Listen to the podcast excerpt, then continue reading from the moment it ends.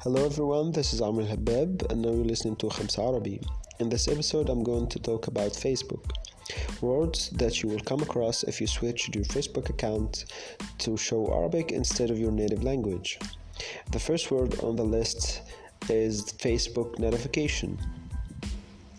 إشعار إشعار إشعار إشعار and then comes the word like إعجاب إعجاب إعجاب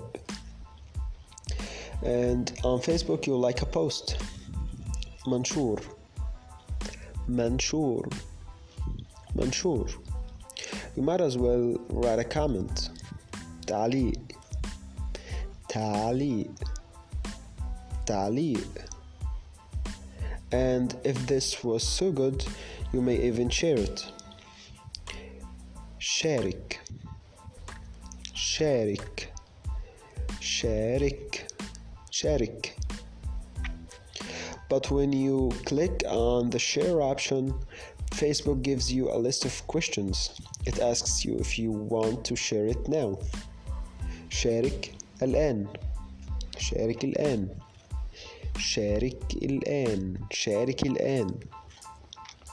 Or share to your story. شارك إلى قصتك. شارك إلى قصتك. شارك إلى قصتك. Share to a group. شارك إلى مجموعة. شارك إلى مجموعة. شارك إلى مجموعة. On Facebook, there's a marketplace that nobody uses.